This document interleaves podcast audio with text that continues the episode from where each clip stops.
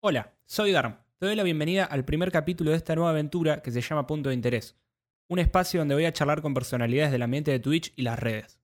En este primer capítulo me acompaña Fede Maralba, un streamer emergente que la está rompiendo toda. Te comento que esto se emite en vivo por mi canal de Twitch, así que en caso de que te lo hayas perdido, te invito a que te pases la próxima edición. Sin muchas más vueltas, los dejo con la charla. Ahí está, ahí está. Bueno, costó pero se pudo. ¿Qué onda, amigo? Ahí va. ¿Qué onda? ¿Cómo estás, Rey? Bien, ¿y vos? Todo bien. Me hice un cafecito con leche para la entrevista. Perfecto. Yo ya merendé. Vengo de un día medio estresante con el tema del techo y todo eso, sí. Pero no es llegué el mejor vivo. Día para que te llueva, sí, sí. Llegué vivo. Empezó anoche, tuve que apagué todo, desenchufé todo, me fui a dormir como a las 5 de la mañana y hoy estuve a la tarde ahí acomodando todo. Y bueno, parece que... ¿El techita estaba intentando jugar al Minecraft o qué onda? ¿Qué estaba haciendo? No sé, pasa que está complicado. Es un barrio que están todos los techos ahí como conectados y se ve que rompió lo que no tenía que romper. Y me completamente pigió el techo. Bueno, nada. Primero, para el que no lo conoce a Fede, que muy poca gente acá no lo conoce a Fede, es un muchacho que streamea en Twitch y nada. Lo conocí ahí mismo. Pero presentate vos, a ver qué podés decir. Me gusta, no me la esperaba la de la presentación. Bueno, soy Fede, tengo 25 años. Soy Fede Maralba, que es la combinación de Martínez y Álvaro. Que es un nombre que medio que lo pensé para el stream. Laburo en publicidad, he estudiado teatro. He estudiado comunicación social y lo he dejado. Así que en rasgos generales es eso. Soy hincha de San Lorenzo. Mucha gente lo sabe. Me boludean por eso también. Pero yo soy hincha de San Lorenzo con mucho orgullo. Está perfecto. Está perfecto. No importa lo que digan los demás. Sí, bueno, ya está. A esta altura. Quería preguntarte sobre el inicio de tu vida. ¿Dónde naciste? ¿En qué entorno? ¿Tus padres? ¿Tu familia? ¿Qué hacías de chico? ¿Qué te gustaba? Ok, a ver, más por parte. Yo nací en el barrio, en el cheto barrio de Palermo, en una clínica. Después de que un doctor me dé vuelta dentro de la panza de mi madre, literalmente, me dio vuelta. ¿Cómo? Porque yo me estaba ahorcando con el cordón umbilical. O sea no tenías muchas ganas de nacer, básicamente. No, yo me estaba matando a mí mismo. Bien. Nada, después de eso nací, crecí en el barrio de Congreso. Siempre vivía en la misma casa, en la calle Luis Espeña, con mi madre, mi padre y mi hermana. Hasta que mis viejos se separaron más o menos cuando yo tenía 8 años. Y bastante chico. Bastante chico. Lo cual fue como ahí como un golpe importante, pero bien, porque me sirvió para madurar. Y de pibe, nada, disfrutaba mucho jugar. Y hacía algo que es raro. Yo de chico estaba en un foro de Harry Potter. ¿Chico cuántos años? Y desde los 8 hasta los 12, 13. O sea, desde muy chico en la compu, digamos. Desde muy chico en la compu. Bien. Medio roleándola un toque, te diría. ¿Cómo roleándola? Como era un foro de Harry Potter que yo encontré por Nivel X, que me acuerdo que se llamaba Latin Hogwarts. Y nada, estábamos ahí, roleabas la vida de estudiante en internet, con lo precario que eso puede ser en un foro. De hecho, la página estaba buena, te podías comprar tus cosas, pero bueno, yo pasé mucho tiempo haciendo eso. Mira.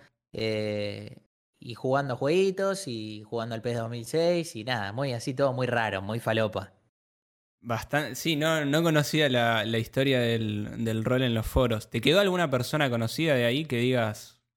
No. ¿Conocía tal? No, perdiste el contacto. Tengo uno ahí en Facebook, viste, perdido, pero no me quedó uno muy...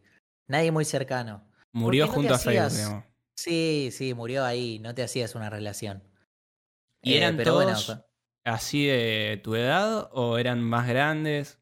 No, había gente, ahora que lo pienso, podría haber sido un peligro de scam y secuestros. Claro, no, había gente muy grande, había gente de 30 40 años, tipo gente grande posta. Pero no, había una comunidad muy sana, nunca hubo problemas de nada raro. Pero bueno, viste, son esas cosas de niño que medio inconsciente también, porque hoy no sé si me metería en un futuro con gente grande. Raro, sí, por eso me llamaba la atención. Bueno, buenísimo que seguís acá y no te secuestró algún... que no te secuestró un fanático de Snape. sí. Bueno, ¿qué es lo que más extrañas de ese momento de tu vida? ¿Hay algo que digas, me gustaría volver ahí, a hacer esto? El otro día pensaba en los jugadores de fútbol que ahora se están por retirar una banda. Sí. Están todos grandes. Recién estabas viendo en tu stream a Luis Suárez, me parece que es, la verdad que no tengo ni idea quién es, pero a Lucho Suárez. Estaba ahí en las últimas de su carrera. Y yo creo que me da nostalgia ese momento de ser chiquito y no tener ninguna responsabilidad y que todos los días sean un juego. ¿Viste? Bien, sí. O sea, eso de ir al colegio y volver y jugar y boludear y juntarte con tus amigos y no sé, es una boludez, pero chatear es algo que me da mucha nostalgia del MSN, por ejemplo. Que es algo que en esa época estábamos mucho tiempo. Pero me da nostalgia, no sé, el colegio, viste, la primaria. Me acuerdo mucho de haber ido de almorzar con mis abuelos. Eso también me da mucha nostalgia. Como que esas son las cosas que extraño. Tampoco tenía una vida de que decís, no, sí, extraño que me hayan llevado a Estados Unidos a conocer a Mickey. Cosas normales. Extraño extraño esas cosas como cotidianas. O no sé, extraño como las primeras veces que iba a la cancha, ¿viste? Con mi viejo, ponele. Como claro, que esa emoción de la primera vez. Sí. Me gusta que digan qué dudo de faloperos. sí. En nuestro rostro. Sí. Yo cada tanto piso el chat y leo ahí cosas como eso. Sí. Nada, no, extraño mucho eso. Extraño como esas cosas de cuando sos pibe y... No, mirá qué loco que esté este pibe. Vos viste lo que acaba de pasar, ¿no? ¿Ahí? ¿O yo tengo el chat adelantado? No, ahí lo vi. Qué pibe, ¿eh? Bienvenido al pibe. Qué pibe, qué loco este pibe. Qué gran pibe. Bueno. Qué pelado animal. Nada, bueno, eso, extraño las cosas de la infancia, boludo. Eso de no tener que... De no tener que hacer nada y de jugar y de divertirse con poco, ¿viste? Sí, la sencillez del niño, digamos. No importa lo que haga hoy, le voy a pasar excelente. Totalmente. Y me acuerdo mucho de la playa también. Pues nos íbamos siempre a Gesell con mi familia. Mirá, eso es una de las cosas que tenía anotadas. Vacaciones de la infancia. ¿Querés que la conectemos ahora? Dale, sí, contame qué onda las vacaciones de la infancia. Y yo me fui siempre a Villa Gesell con mi familia. Nos íbamos siempre al mismo lugar a vacacionar, a un balneario que se llama Barracuda, que después ese balneario cerró, y después íbamos a otro que se llama Barlovento. Imagínate que me conocen desde que soy muy chiquito. ¿Desde qué edad, digamos? Y desde que nací, amigo. Yo nací y al mes estaba... Naciste en Villa Gesell, más o menos. Claro, yo nací el 26 de octubre. Y en enero estábamos de vacaciones en Villa Gesell. Sí, entiendo. O sea, muy bebé y estaba en la playa. Y me acuerdo de... No sé, viste... En Villa Gesell llueve y se inunda hasta el pecho de todas las personas. O sea, no, es un caos. Se conecta el mar con la ciudad, tipo... Quilombo. Y me acuerdo de esas cosas, de las inundaciones y yo en los hombros de mi viejo y mi vieja cagándose de risa hasta llegar al departamento. Me acuerdo de jugar a la pelota hasta tarde, de jugar con los del balneario. Y después, vacaciones siempre fue Gesell, y después ya fue Gesell por 2, lo cual fue bueno, porque con los padres separados tenés doble vacaciones. Claro. Entonces me iba 15 días con mi viejo, 15 días con mi vieja, ¿entendés? Como que empezaba a disfrutarlo más. Y ya después, a los 18, también me fui solo a Gesell con mis amigos. Que ahí fue por 3, Gesell por 3. Y ahí fue que hice el medio por tres, porque después sí me fui con mi viejo. O sea, hice doble, ¿me entendés? Bien, bien. Así que nada, la pasé muy bien. En Villa Gesell es como mi lugar de la infancia. Para mí, ese es mi lugar de la infancia. Villa Gesell. ¿La playa o Villa Gesell en general? Yo creo que la playa es como el punto. Bien. Porque después la ciudad está buena. Viste, están los boliches, pero ya más de grande, ¿viste? Sí, sí, sí. No sé, yo tengo un amigo que se llama Mati, que lo hice ahí en Gesell, y seguimos en contacto hoy, viste, por ahí nos vemos menos por la pandemia y toda la pelota, pero nos conocimos en la playa, no nos conocimos en el boliche, por más que después claro, los otros años íbamos a bailar y toda la pelota. Así que sí, para mí el lugar es la playa. Ok, buenísimo. Quiero volver a lo del foro ese de Harry Potter, un poco más atrás del foro de Harry Potter, y preguntarte tus inicios en internet, que supongo que está conectado con el foro. Sí, sí, pero sí. ¿Cómo es que vos llegás a usar la computadora y poner en Google, no sé, lo que sea? O en ese momento... Y mirá, yo tengo una hermana 13 años más grande. Ah, ok. Y ahí ya tengo como una data importante.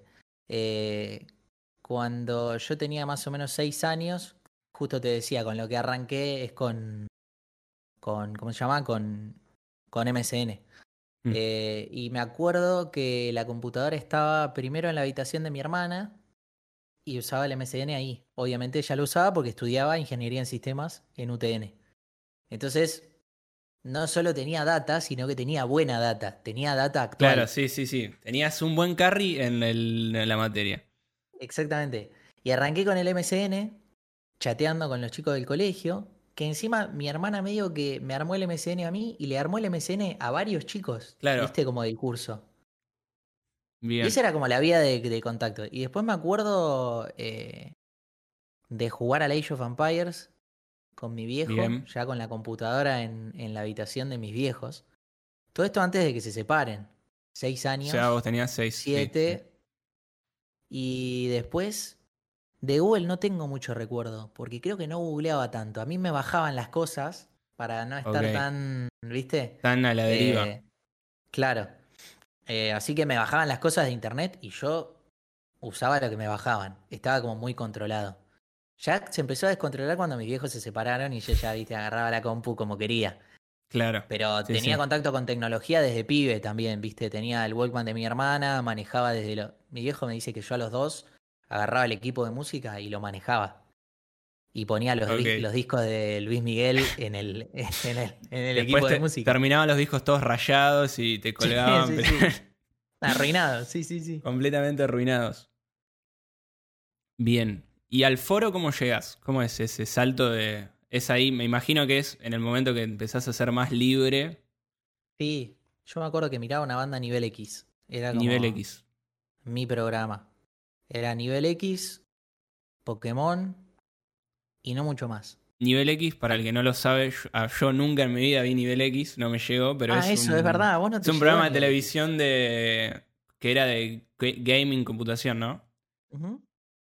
A mí me llegó primero el Nivel X de Marito Baracus, o sea, imagínate lo mal que estoy. Claro, a vos te llegó el Yo Nivel vi X, primero el de Marito Baracus y después me enteré que existía que era una parodia de algo que había pasado en la televisión. Había un chabón y una mina y siempre tiraban data de juegos, de consolas, de una banda de cosas y era muy entretenido, era muy interesante, pero en ese momento yo lo único que tenía era la computadora, no podía hacer mucho más. Y al final del programa hacían como una especie de resumen de datitas, y ahí es cuando tiraron esto del foro de Harry Potter. Y vos fuiste tuk. Y yo me metí en latinhogwarts.com. De hecho, tengo hechos prints de pantallas guardados en un disco porque cuando dieron de baja el sitio, yo dije, esto se va a morir y yo quiero un print de pantalla de todo. Sí, no, está muy bien lo que hiciste. Un print de pantalla de todo. Y era de roleo, básicamente. Vos entrabas a la página, te hacías una cuenta, quedabas en una casa de Hogwarts. Podías hacer las tareas, con las tareas te daban galleons, con los galleons te comprabas la varita y todas las boludeces aledañas al mundo de Harry Potter. Y después, cuando me metí al foro, ahí empecé a manejar Photoshop. No sé si tenés idea cómo funciona. Y yo tenía 10, 11 cuando me metí en Photoshop. ¿Tenés idea cómo funcionan más o menos los foros de roleo? Me hago una idea, pero... Bueno, vos tenés un personaje que te lo creás. Tenés un tipo de perfil y en base al perfil roleás. No era un roleo tan pro, pero era un roleo que estaba piola. Y había como un apartado off-topic en el que te pedían firmas. Porque vos en los foros en general tenés para ponerte las firmas. ¿Qué eran las firmas?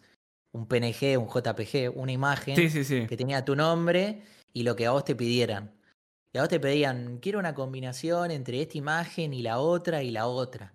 Y vos flasheabas. Y así empecé a manejar Photoshop. O sea que eso también me sirvió después para lo que hago a nivel laboral. Sí, sí. Te marcó bastante, digamos. Porque... Sí. Fue como bastante... Sí, fue muy interesante. Y después ya después lo dejé de hacer. Y después otra cosa que hacía era viciar mucho Age of Empires con mi viejo. Y jugar al MU. Ahí ya crecí un toque. Y empecé a jugar al MU. Bien. Como que siempre muy acompañado de mi viejo. Sí. Bien. O sea, después del foro directamente pasamos a jugar al MU.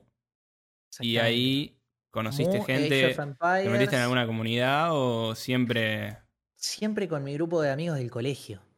Siempre estábamos con los pibes del colegio. De hecho, lo falopa era que era mi grupo de amigos del colegio y mi viejo jugando al MU, ¿entendés? Tipo, mi viejo tradeando en Noria con los pibes. Mi viejo comprándome el set Excellent. Y todo, viste, estaba todo recheto con las armas. Todos eran fans de tu viejo, básicamente. Y claro, todos eran fans de mi viejo mal. Además, mi viejo topeaba en el juego. Era top 20 en Argentina en ese momento. O sea, vicio. Vicio duro. Sí. Yo le dije, viejo, hacete streamer, hacete gamer. O sea, es ahí, dejá la peluquería. Pero bueno, sí, jugábamos mucho con él. ¿Sigue jugando ahora o no? ¿O sí? Ahora sigue jugando un juego que no sé si se llama Forge of Empires, una cosa así, que es online. Y tienen un Discord con el clan y se juntan a comer asados. O sea, es medio como, ¿viste? Está muy modernizado todo. Sí, está muy crack. Así que sí, tengo mucha influencia de él en eso. Y bueno, en algún momento vas a tener que llevarte al stream a jugar algo ahí, un cooperativo. A algo en stream. Algún jueguito. Sí. Las redes sociales.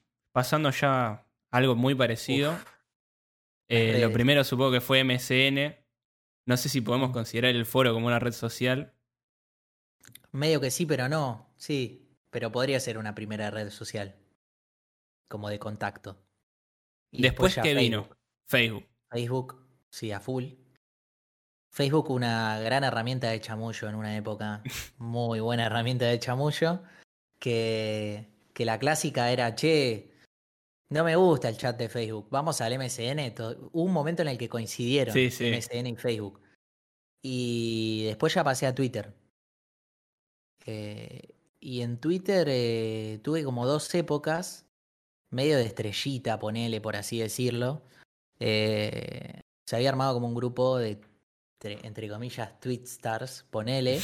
En ese momento, si vos tenías, no sé, 700 mil seguidores, 700, 800, 1000, no 700 mil. Si tenías 1000, eras estrellita.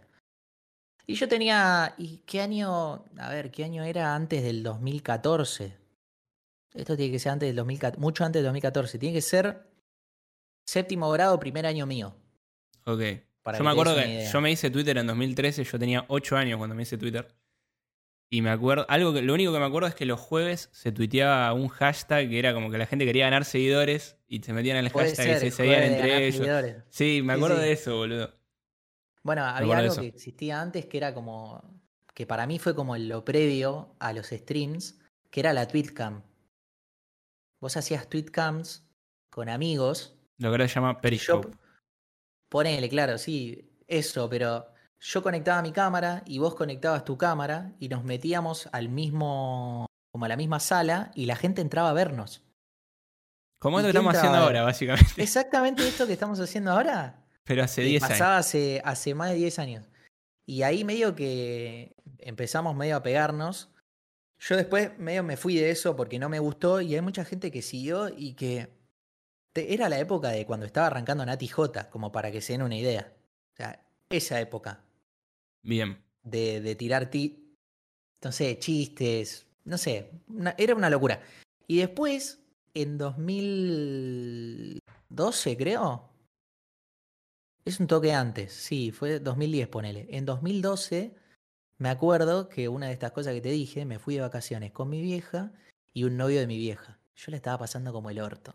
Era unas vacaciones de mierda. Vos tenías 12, 13 años, más o menos. Y yo ya ahí estaba en tercer o cuarto año. Sí, no me acuerdo qué edad tenía. Tercer, cuarto año. Te lo digo en años de colegio porque es lo que bien. Sí. Más me queda. Y nada...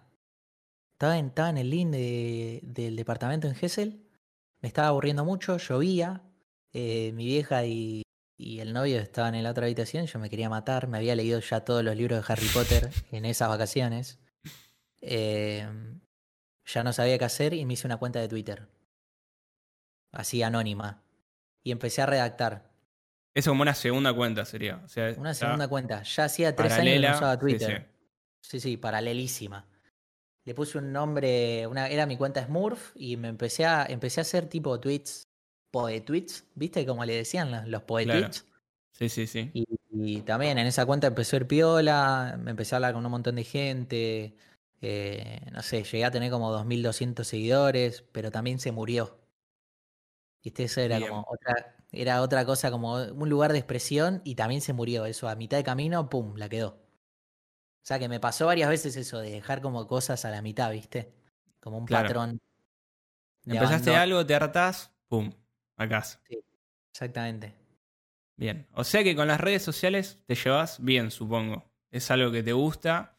Me gusta, sí. Bien.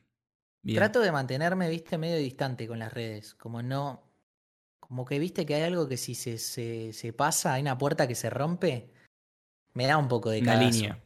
Sí. Tengo un tuit tuyo acá. Ya lo vimos ayer. Del que me gustaría hablar. Que dice, no olvidar, mantener lo real siempre cerca. Bueno, viste, ahí se me escapó un poco de tuit. ¿Qué sería lo real? Me imagino que es esto de la línea, de no pasarse, de no vivir en las redes. Sí, para mí mantener lo real siempre cerca es... Sí, es mantener... Es mantener a la gente que te hace bien... es que es difícil, ¿viste? Porque a veces las redes lo que tienen es que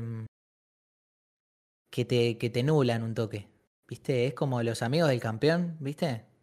Sí. Está la gente que te adula, que te dice, que te ama, que te quiere, que no sé qué, pero después cuando estás vos solo con tu cabeza... Es una fantasía, es un mundo perfecto. Exactamente, y te das cuenta, porque después cuando vos estás solo o estás triste o lo que sea... No se lo vas a contar a todo el mundo tampoco. Se lo vas a contar a esa gente real, a esa gente que un poco es la que querés que te ayude, ¿entendés? Y para mí mantener lo real siempre cerca es eso, es mantener a las amistades y es mantener a la gente que te hace ser lo que sos. Viste que yo siempre jodo mucho con le voy a escribir a mi ex y toda la pelota. Sí. Pero va un poco por ahí, como mantener a esa gente que en algún momento te hace sentir bien y con la gente con la que vos te sentís mejor con vos. Pues en definitiva después se trata de eso. Yo me quedo con alguien porque yo me siento bien con ese alguien. ¿Viste? Uno después... Sí. Si no se aleja... Si me haces mal, te fleto. Totalmente. Y para mí es eso, mantenerlo real siempre cerca. Y después estar atento. Porque te puedes comer unos chascos tremendos con gente que puede ser falsa. Pero medio que eso lo vas viendo con la vida. No es algo que lo podés... ¿Viste? Hay golpes que te los tenés que dar. Te tienen que cagar, te tienen que pelear, tenés que ponerte a llorar por cualquier cosa, lo que sea. Bien, perfecto. Volviendo otra vez para atrás, quiero ir al teatro. ¿Cómo empezaste en el teatro? Tremendo eso. ¿Alguna anécdota, alguna obra, no sé, lo que quieras contar del tema? Sí. Yo arranqué teatro hace 4 años. Ah, o sea, bastante grande. Bastante grande, no había hecho nunca teatro. Yo, durante toda una época de mi vida, tuve el prejuicio por la educación, ¿viste? De que había cosas que... ¿Educación del hogar o decís del... Por mi educación del hogar, por el entorno del colegio, por el grupo de los pibes, ¿viste? Que siempre todo eso tira. Siempre tuve en la cabeza ganas de hacer teatro y había algo que me frenaba, porque viste que te frenan las cosas de cuando son de la expresión. Sí, sí, viste que son cosas de puto, entre comillas. Es lo que piensa la gente. Y yo lo quería hacer. Yo quería hacer teatro, quería, no sé, quería hacer cualquier cosa que fuera así de expresión o de arte. Y arranqué teatro de grande porque un amigo me dijo... Bueno, me tenés las pelotas llenas diciéndome que cuándo vas a arrancar teatro, que no sé qué, que recomendame una profe. Me dijo, es esta profe y andá y arrancá. Ya le dije que le vas a hablar, me dice. Y fui con una profe. Te empujó al vacío, básicamente. No, me entregó. Me mandó un print de pantalla y me dice, mirá, le dije que le vas a hablar. Y le hablé. Y arranqué, el primer tipo de teatro que arranqué fue teatro de improvisación. Ese fue el primer teatro que arranqué. O sea, es el peor teatro para arrancar. Porque es el teatro que te tiran a la pileta y no tenés nada. Tenés que hacer todo con nada. Porque es toda la dinámica de la clase, ¿viste? Y después al año de eso, arranqué con Julián Lucero, que es uno de los de Cualca. O el pelado de Cualca. Julián Lucero, lo conozco. El chabón es un capo. Hicimos todo un año con textos, con vestimenta, todo como más teatralizado bien, aprenderse ciertas cosas, actuar para un propósito, para un fin. Y de eso, hicimos una muestra de fin de año. Me acuerdo que la muestra de fin de año fue un 5 de diciembre, que es el día que festejamos en la empresa el Día de la Publicidad. El 4 festejamos el Día de la Publicidad, me la redí en la pera mal, caí medio en pedo a la obra, imagínate el nivel de cagazo también que tenía.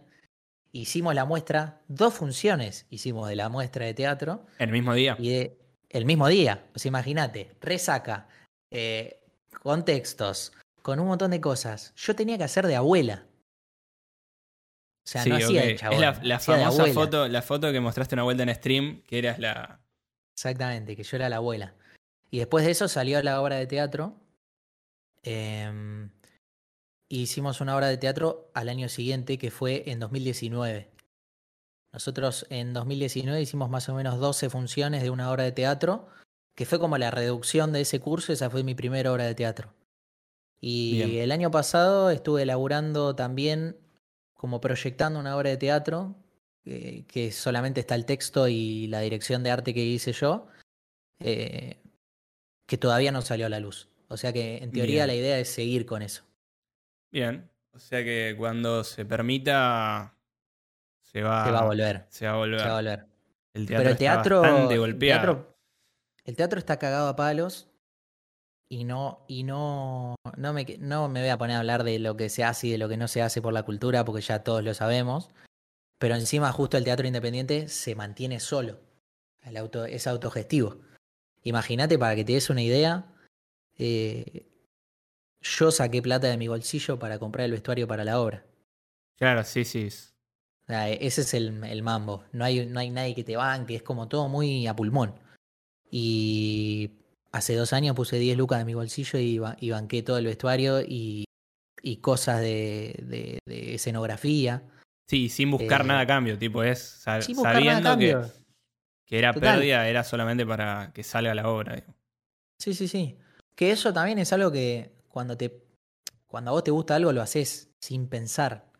Entonces medio que el teatro también es una de esas cosas, como el stream, por las cuales yo puse guita y me chupa un huevo. Exacto. Si vuelve, ¿entendés? Son las cosas que me motivan. Entonces el teatro es una de esas cosas. Las cosas que uno hace por amor, básicamente. Exactamente.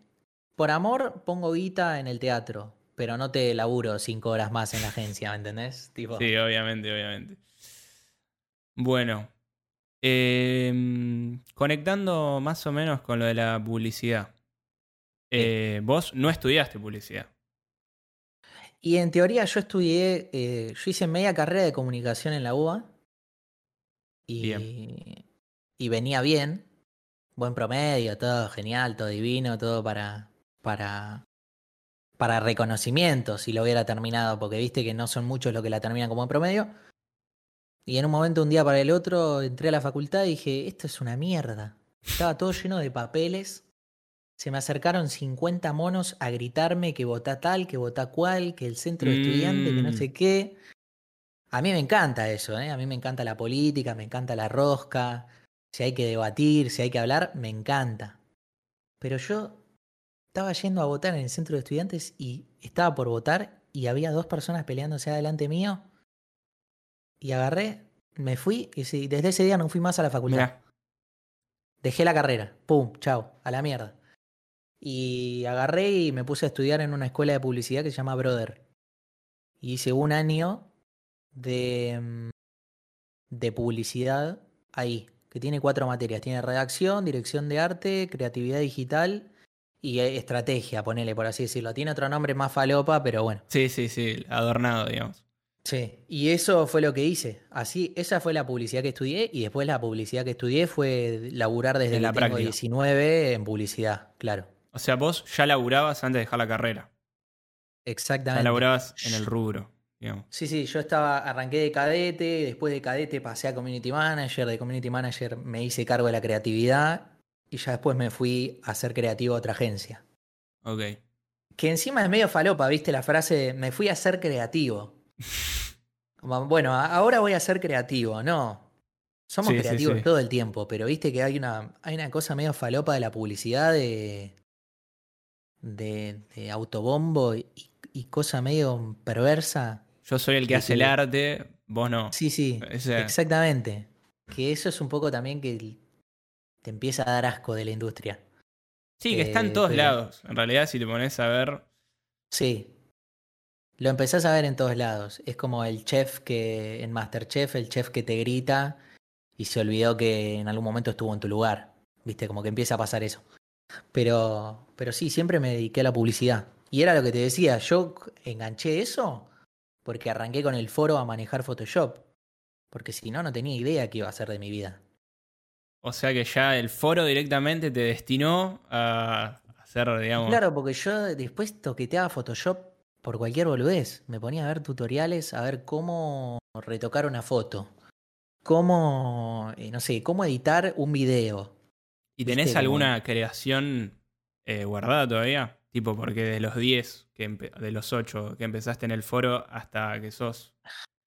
Y sabés que no sé si guardé firmas. Yo creo que guardé prints de pantalla del foro, pero no sé si guardé firmas. Okay. Seguramente alguna cosita debo tener. Tendría que abrir el disco y pasar. La caja después. De Pandora. Es la caja de Pandora, sí, total. Bien. Vos, secundaria, ¿estudiaste en dónde? ¿La completaste? Me imagino que sí, porque después empezaste la facultad. Sí. Colegio contable. En el colegio Don Bosco estudié. Full colegio contable. Siempre hice primaria y secundaria ahí. Un tiro en las pelotas. 5 años de contabilidad que hoy no me sirven para nada. Me hubiera gustado ir a... Yo siempre le dije a mis viejos, ¿por qué no me mandaran a un colegio técnico, boludo? Porque hubiera preferido romperme la cabeza en un colegio técnico y no en un colegio... Pero pasa que, claro, un colegio privado, cercano a mi casa, porque me quedaba 3 cuadras, ¿viste? Muy cómodo, dije, sí, le dije, me hubieran mandado un técnico o me hubieran mandado al Nacional Buenos Aires, ¿viste? Como me hubieran presionado un toque.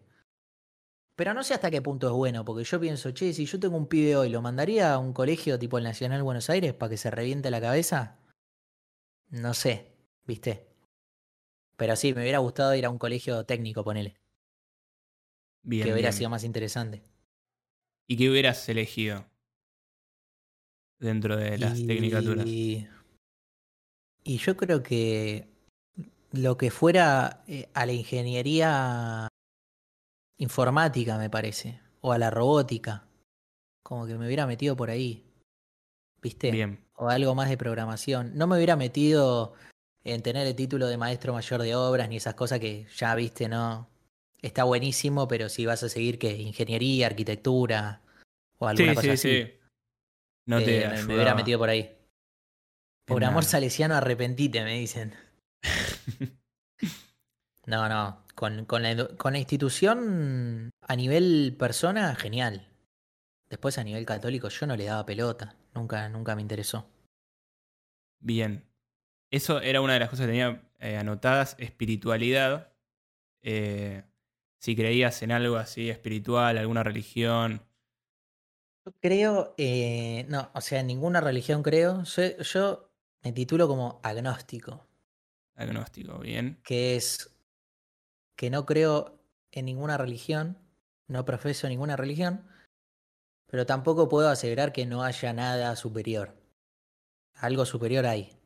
Pero sí, no lo puedo afirmar. Parece la posición más lógica. O sea, negar, no puedes negarlo.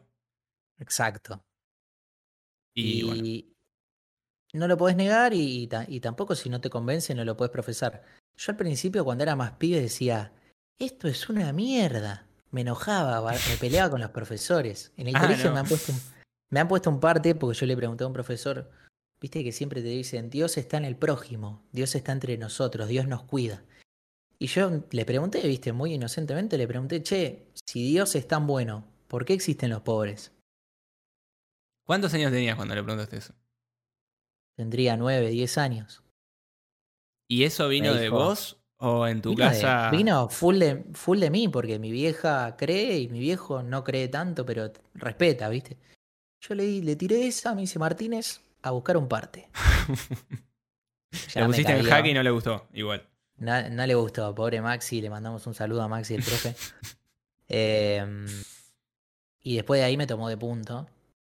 Y tuve esos problemas, ¿viste? Después de pelearme con la religión. Y después ya cuando crecí empecé a entender que cada uno cree en lo que puede.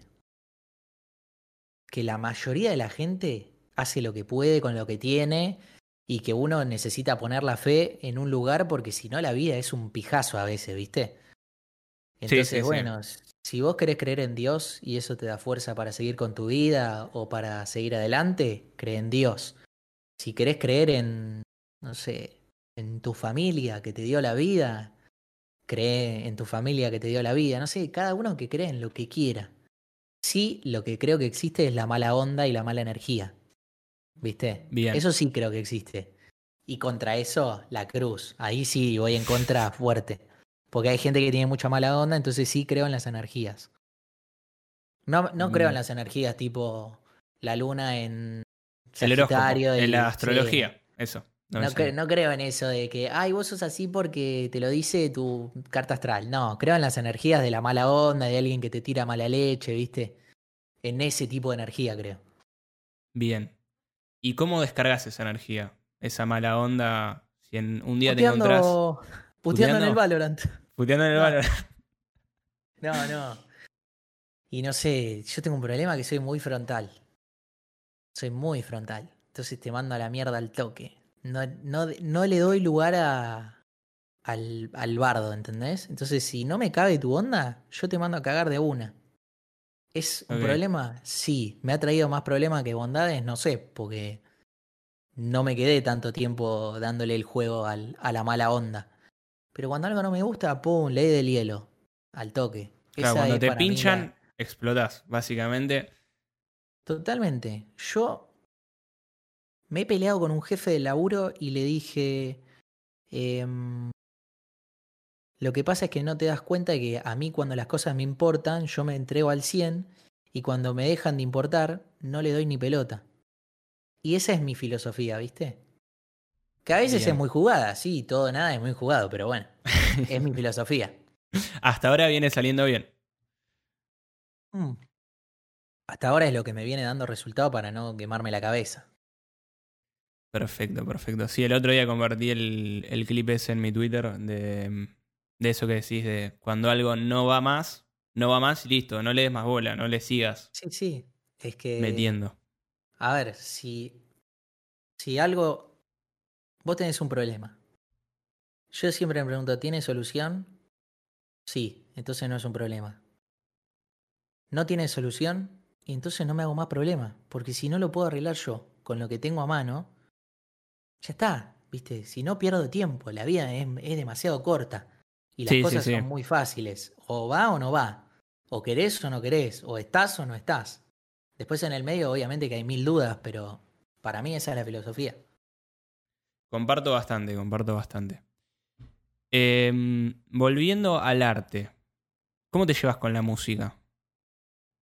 Me gusta la música. La música la empecé... Me ibas a decir algo, ¿no?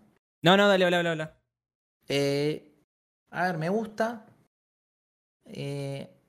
Tengo una relación medio como desencontrada con la música. Arranqué a aprender a tocar la guitarra y el profesor de guitarra se fue a vivir a España.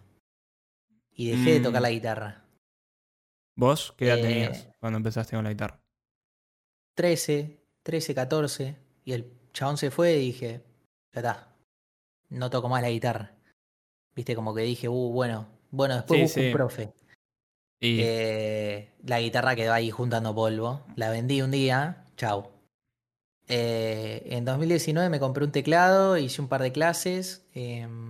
Aprendí a tocar bastante por fuera. Y vino la pandemia y no pude tomar clases presenciales y para mí no es lo mismo. Y después empecé a escuchar la música de otra manera, ¿viste? Pero no la discrimino, la música es... Para mí la música es lo más. O sea, escucho de todo. No, yo no critico ningún tipo de creación musical. Tratás de disfrutar lo máximo posible, que creo que es lo que uno tiene que hacer. Porque si uno se pone a pensar en, no sé, comparar esta música con esta, siempre vas a encontrar que por ahí es más sencilla y... No me pongo pretencioso ni digo, ay, uy, Beethoven dijo que esto se tiene... Chupame la pija. A mí me gusta la música que me genera algo, ¿entendés? Me puede pasar escuchando a un tema de Elegante o un tema de City and Color, que es una banda del chabón de... Es un chabón que se fue de una banda punk y empezó a cantar canciones de amor. O sea, dos extremos enormes... ¿Viste? Y me pueden generar lo mismo, ambas cosas, según el estado de ánimo que tenga. Pero la música me parece súper interesante, muy interesante, y la consumo demasiado. Bien. ¿Qué sonaba en tu casa cuando eras chico? En mi casa sonaba mucho Luis Miguel, porque mi vieja y mi hermana manejaban el parlante ellas. Sonaba Alejandro Sanz, Serrat, Sabina...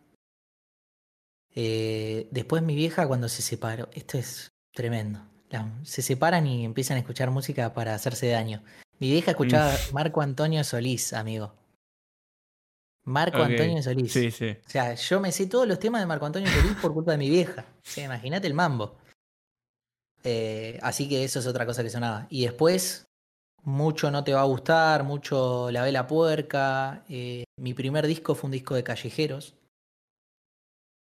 Bien. Que me lo regaló mi madrina.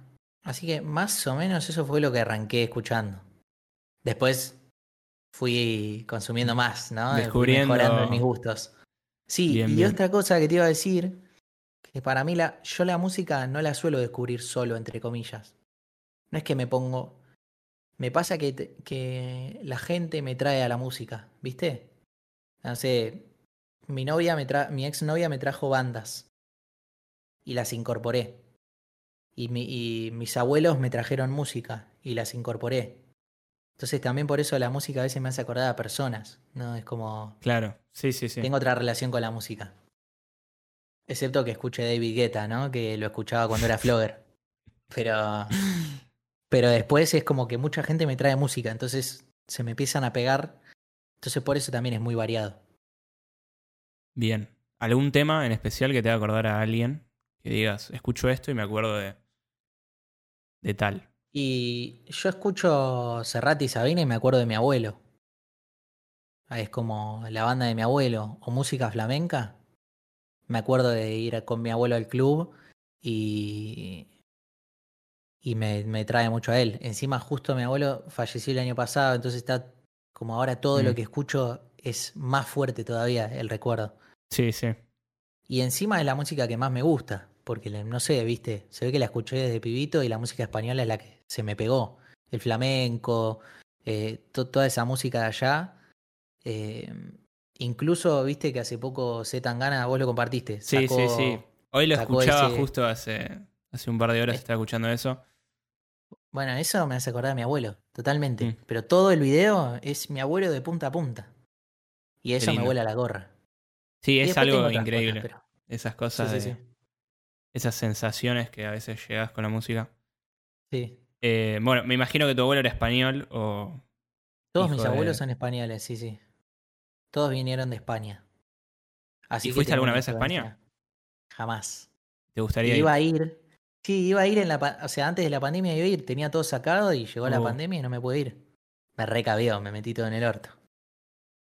Pero bien. Sí, me gustaría ir. A recorrer, a conocer a la familia, ¿viste? Tengo mucha familia allá en un montón de lugares, entonces está para recorrer toda España. Ah, o sea, tenés familia, buenísimo. Sí. Bueno, ojalá tengo estadía gratuita tengo. Que no viene mal cuando sos argentino, ¿no? Que te ahorras ahí unos euros. No, sí. Un par de sueldos mínimos. Sí. A ver, ¿qué otra cosa tengo anotada? Deportes. Eso... No sé si has hecho mucho deporte en tu infancia. Deporte hice bastante. Sé que te gusta el fútbol. Sí. Yo arranqué a los 10 a jugar al rugby en Obras. Jugué... Al rugby. Miento. A los 10 jugué un año en San Cirano. De wing arranqué jugando. No tengo ni idea de posiciones. El wing es el que corre en la punta, el que agarra la pelota y se va a hacer el try. Bien. Jugué un año en San Cirano, después jugué 4 en Obras, me federé en Obras, dejé un año y cuando volví a San Cirano. Y en Obras me querían cobrar por el pase de la federación. Porque vos en la federación tenés que firmar un papel que no es nada, ¿no? Es simplemente Fede cambió de club. Claro, sí. 5 lucas de ese momento para hacer el pase. Increíble, no sé, muy raro todo. ¿Las pagaste, no? No las pagué. Entrené con San Cirano todo lo que pude hasta que ya está, murió el rugby, no consumí más rugby.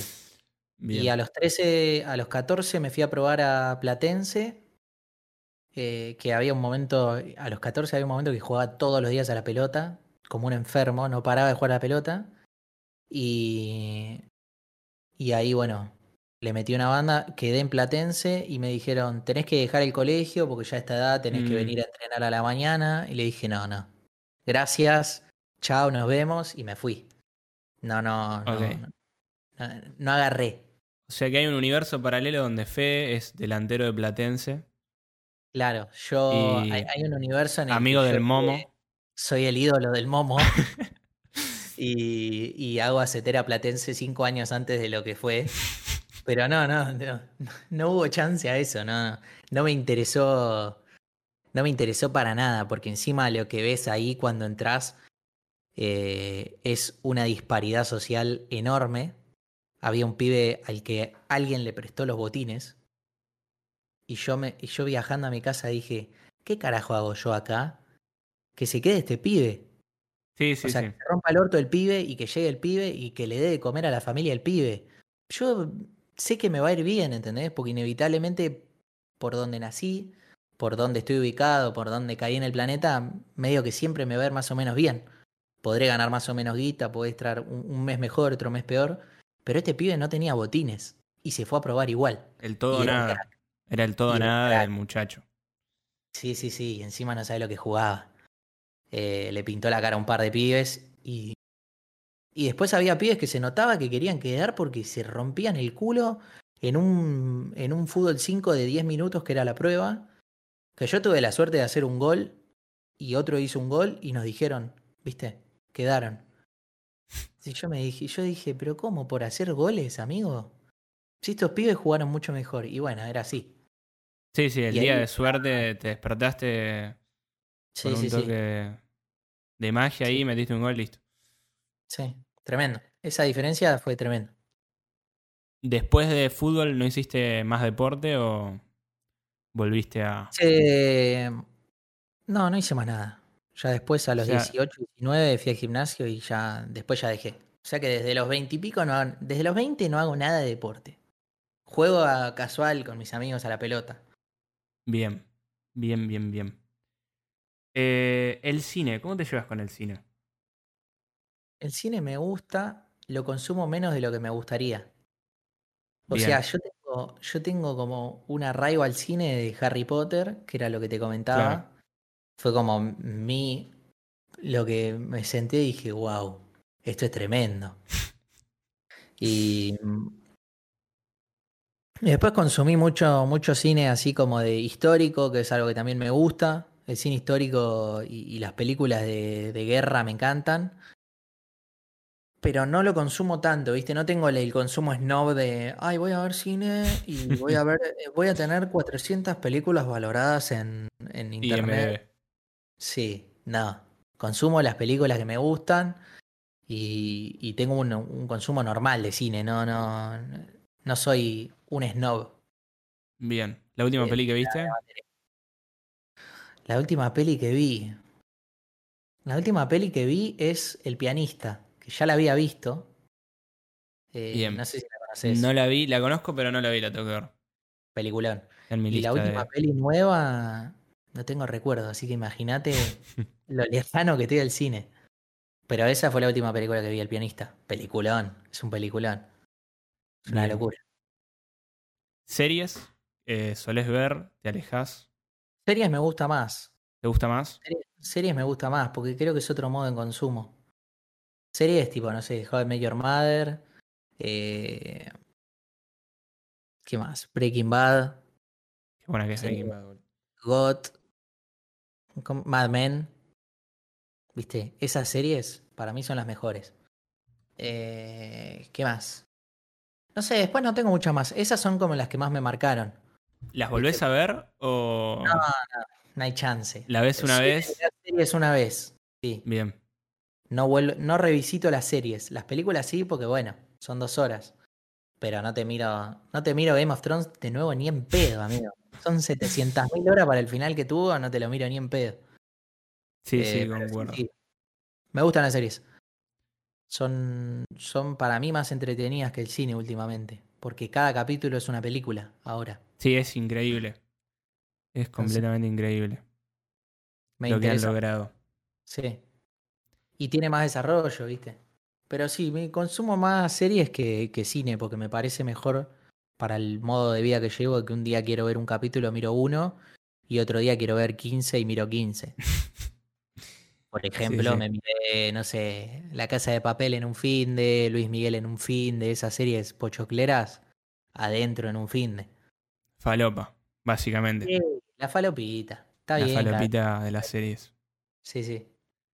Bien, yéndolo al modo de vida, ¿cómo es tu rutina? ¿Tenés una rutina marcada de todos los días hago esto o vas medio a la deriva? La rutina pre-pandemia es bastante diferente de la rutina de pandemia. Ahora muy encerrado, no hago mucho. Me levanto, desayuno, salgo a dar una vuelta por ahí o doy una vuelta al mediodía. Pero siempre hay más o menos una vuelta cada 1 o 2 días ahora en pandemia. Ahora ya no se puede, nos cagaron. Durante 9 días. Durante 9 días nos recabió mal. Y después, ¿qué más? Y antes de la pandemia mi rutina era ir al laburo, salir del laburo, ir a teatro, volver a casa. Era como cagado a palos. Ahí ya tenías como 12 horas del día en... Sumidísimas, sí.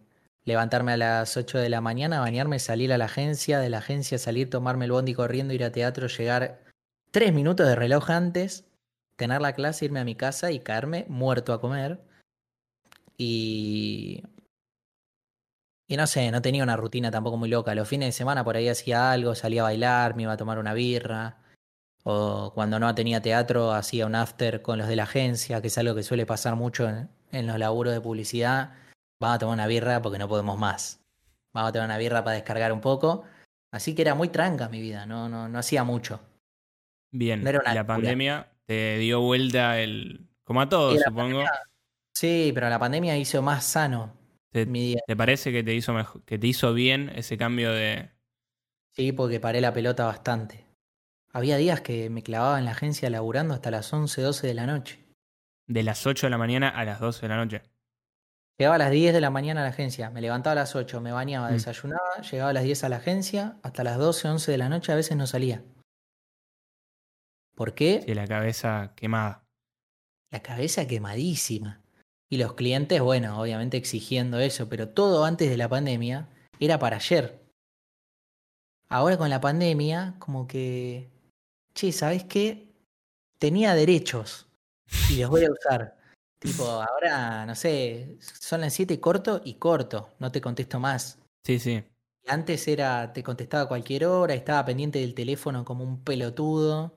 El fin de semana me mandaban un mensaje, hay que hacer esto, y yo lo hacía como un tarado. Entonces dejé de ser medio como esa oveja que seguía y medio que me di cuenta de, che, loco, el laburo es para conseguir la guita con la que te sostenés en el mes.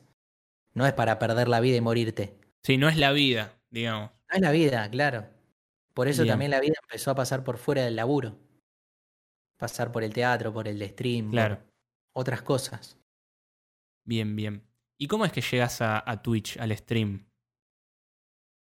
¿Es pandemia o prepandémico?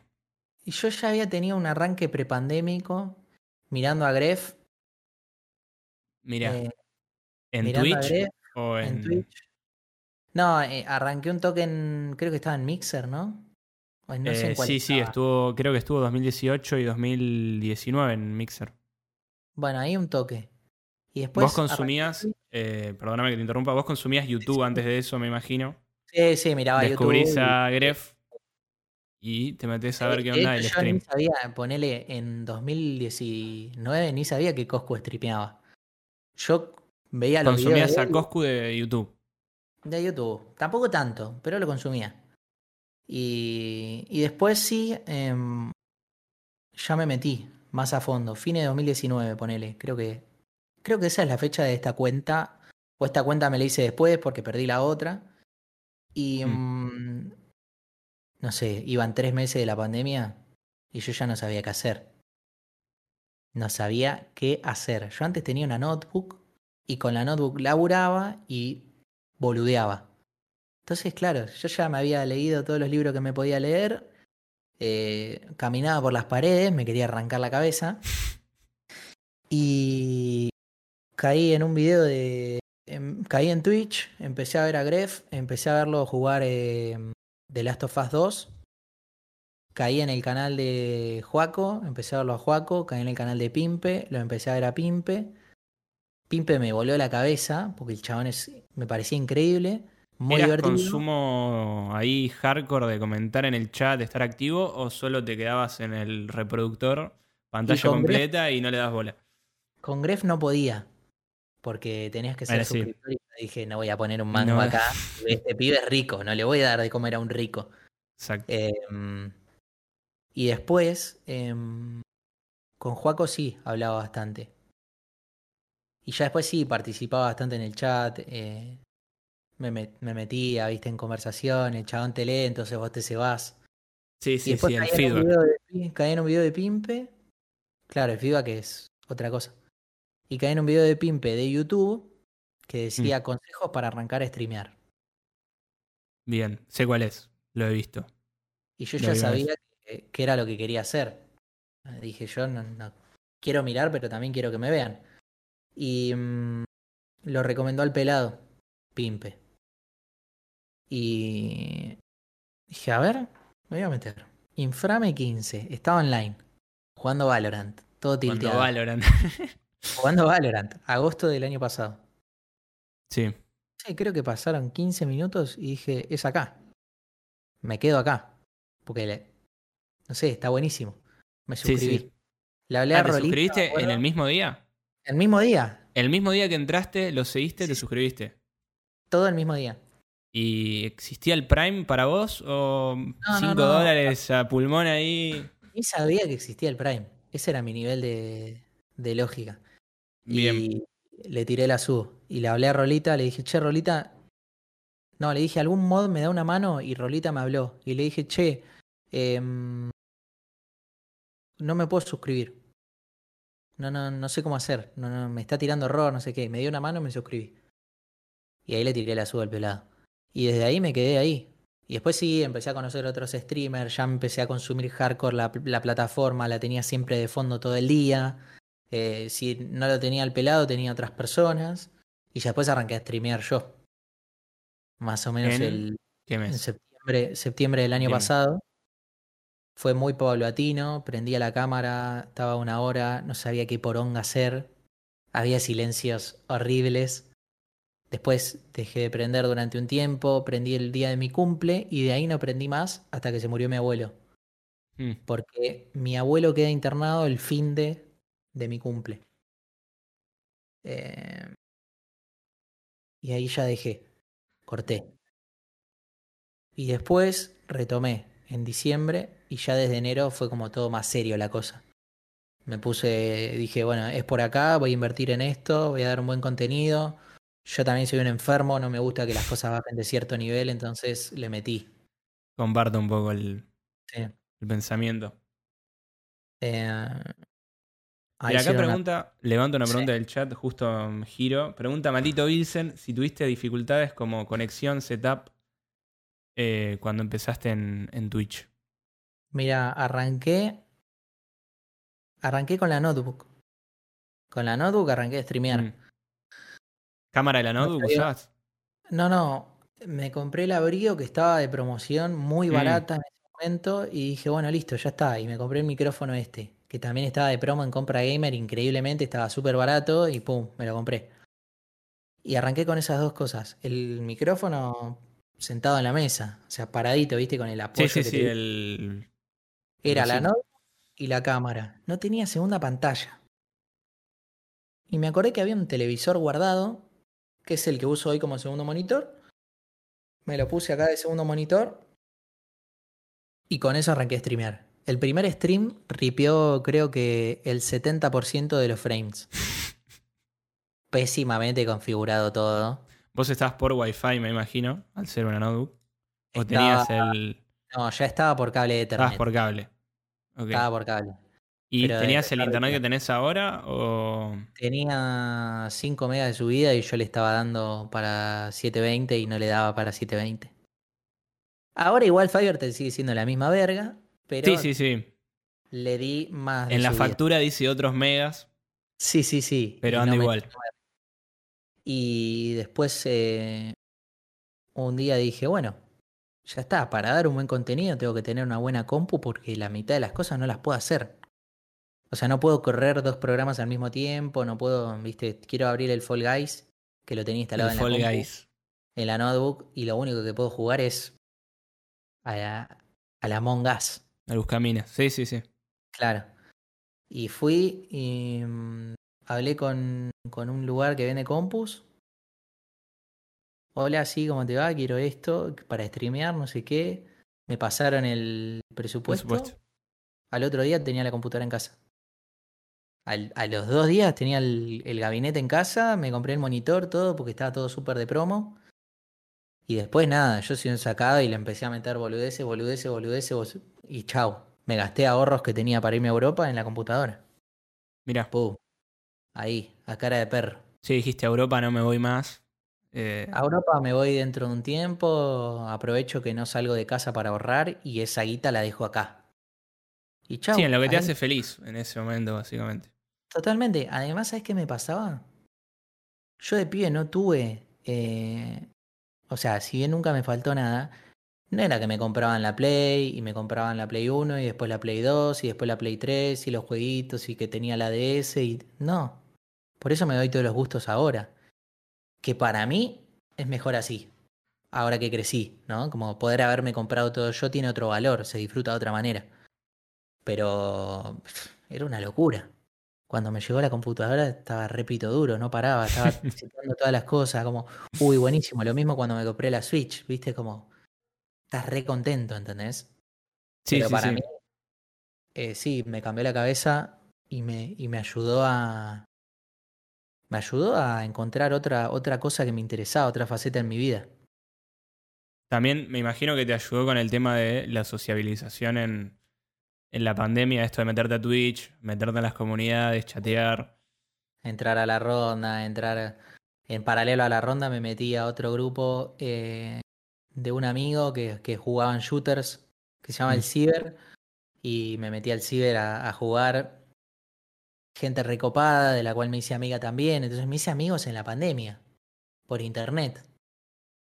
Y terminan siendo más reales Claro, eso a lo que iba. Eso es a lo que iba a ir. Volviendo al tweet de lo real, también comentabas eso, sí, que en internet hay gente más real que en la vida real. Es que sí. No sé, viste, vos estás con un compañero al lado en el colegio todo el día. Es obvio que te vas a hacer amiguito. Pues estás todos los días. No te queda otra. No te queda otra. O te llevas bien o te cagás a piñas. No hay punto medio en el colegio. O te llevas bien o te haces bullying. Como en el colegio es rudimentaria la cosa. En un laburo ya, bueno, ya podés decir, che, esta persona no me interesa.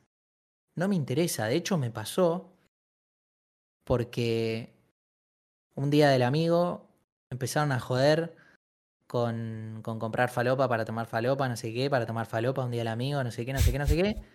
Y el papá de un amigo se había muerto por eso hacía 2 meses. Oh. Y estaban todos jodiendo con eso en el grupo. Yo dije, no, yo no tengo que estar acá. Sí, no quiero leer esto. Los quiero matar a todos. Inclusive al hijo del chabón que le estaba faltando el respeto a la memoria de su padre. No, bueno. Después no compraron falopa. Se pusieron a aspirar harina adelante mío. O sea, el nivel de estupidez, imagínate, de ponerte a aspirar harina adelante de alguien para boludearlo, entre comillas. Dije, no es por acá, pum, no le hablé más a esa gente.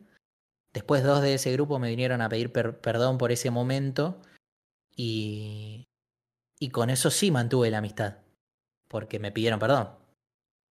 Pero fue un momento medio macabro ese, y ese fue el momento que me marcó, por eso también lo de ser real, lo de mantenerse con la gente real.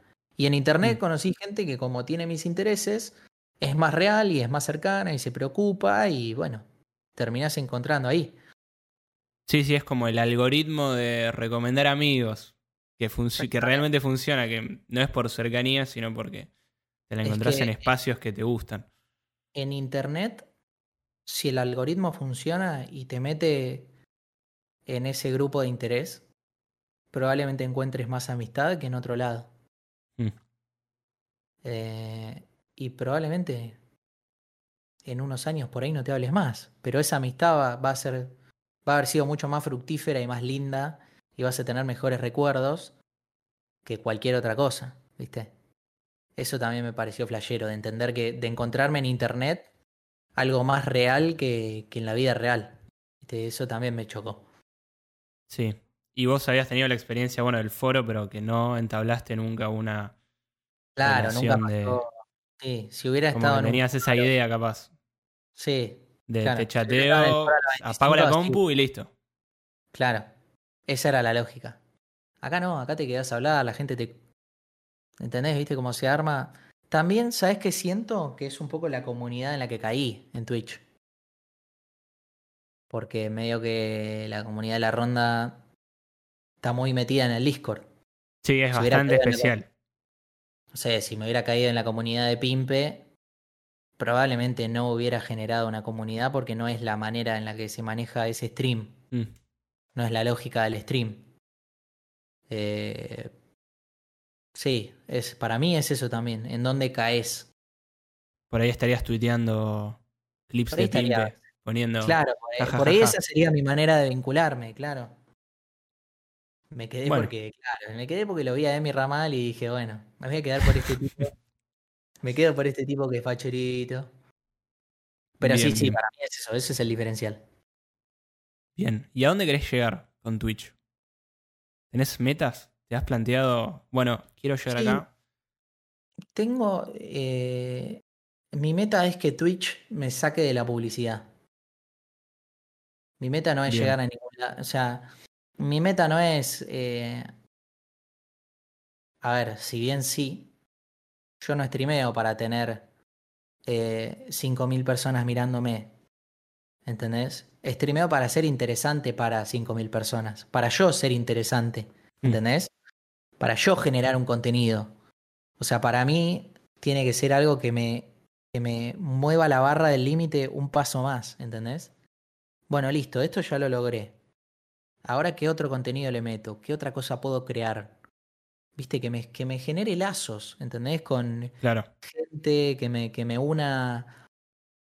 que me una a una comunidad. Poder ser referente para la gente quizás es una palabra enorme, pero Pero viste, poder, ya que 30 personas estén un par de horas escuchándome, o que yo pueda estar entreteniendo o cambiándole el día, que ellos también me lo cambian a mí, porque es mutuo. Para mí eso ya es retroalimentación. Es retroalimentación total. Y no es desde el ego, es desde... Sí, de la relación de... De la relación de yo te hablo, te cuento algo, vos me contás algo, nos reímos. De hecho, ¿sabés qué es lo loco? Darse cuenta de que hay mucha gente que entra al chat y te dice, che, loco, vos relees el chat.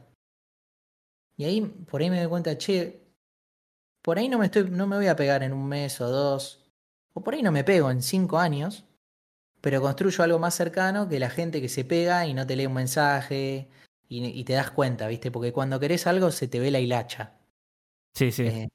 Entonces, para mí es eso, es que esto que yo hago ahora, que siempre es por mí, para darle lo bueno a alguien, porque nace desde mí, che, quiero darle buen contenido a alguien, y quiero entretener a alguien, que eso también es algo interesante, que eso me saque de donde estoy. Bien. Porque yo creo que esto no va más, entonces ya, chau, que me saque. O sea que podríamos sintetizarlo en... Querés vivir del stream y generar comunidad. Vivir del stream generando comunidad. Claro. Si yo logro vivir del stream, que sea porque generé una comunidad atrás, ¿entendés? Sí, sí. No que sea. Que no sea un chat de jajas, ¿entendés? Ese es, para mí, es como la diferencia de lo que yo quiero. Por ahí no me van a ver 15.000 personas, me van a ver 500. Y bueno, listo, joya, con eso estoy, ¿entendés? Sí, sí, pero bueno, comprendo. Ya es un montón influenciar a 500 personas en el mundo. Sí, si te pones a pensar, probablemente 30 personas no entran en tu habitación. Es un aula. Ya si te lo pones a pensar así, tenés un aula llena escuchándote. Sí, sí, total. No va por obligación, siempre en el aula es obligación encima. Total, en el aula estás obligado. Acá entran, pum, se meten, me dejan un comentario. A veces pasan 10 minutos, a veces pasan 5 horas, pero para mí es lo mismo. Es una locura. Bien. Eso, sí, yo creo que ese es el resumen. Está bien resumido. Perfecto. Bueno, comparto bastante la idea de la comunidad. Me parece que somos la minoría, la gente que consumimos Twitch como comunidad. Yo tuve una época que era muy de explorar en canales, me metía a Just Chatting, bajaba y era increíble la cantidad de gente que directamente tenía chat solo seguidores. Así que no le importaba que vos le hables, él quería que lo sigas, digamos. Ese era un poco el mensaje que te encontrás en el... Bueno, a mí me pasó también de tener el chat normal y después con los boteos y todo eso lo tuve que sacar. Y ahí ya... medio que se me cagó, ¿viste? Como inevitablemente cuando más o menos empezás a crecer, tenés que esconderlo, ¿viste? No le podés dejar la puerta. Le dejás la puerta abierta a algunos que se escaparon de otra puerta que quedó abierta y tenés un problema. Pero sí, a mí me gustaría tener el chat abierto y chao.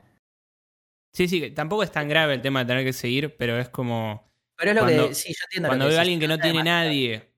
Y lo que quiere es que yo lo siga. O sea, no sé, me parece medio raro. Sí, sí, sí, es raro. A ver qué dice. Vilsen pregunta otra cosa. Tal vez, quiero preguntarle otra cosa. Tal vez ya lo dijo, pero no lo escuché yo. ¿Streamear por números igual streamear? No entendí. A ver, creo que entendí, pero me gustaría la reformulación de la pregunta. Porque creo que la entendí, pero... O sea, supongo que la pregunta es si vos crees... que el que streamea por números realmente está streameando o solamente está buscando atención. Claro. A ver. Yo te digo, lo que Fede Maralba piensa es que el que streamea por números es la misma persona que cuando necesita contarle a alguien que está triste no va a encontrar a nadie. Eso, si querés, también es otra acepción de mantenerlo real cerca, ¿entendés? Sí, sí, sí.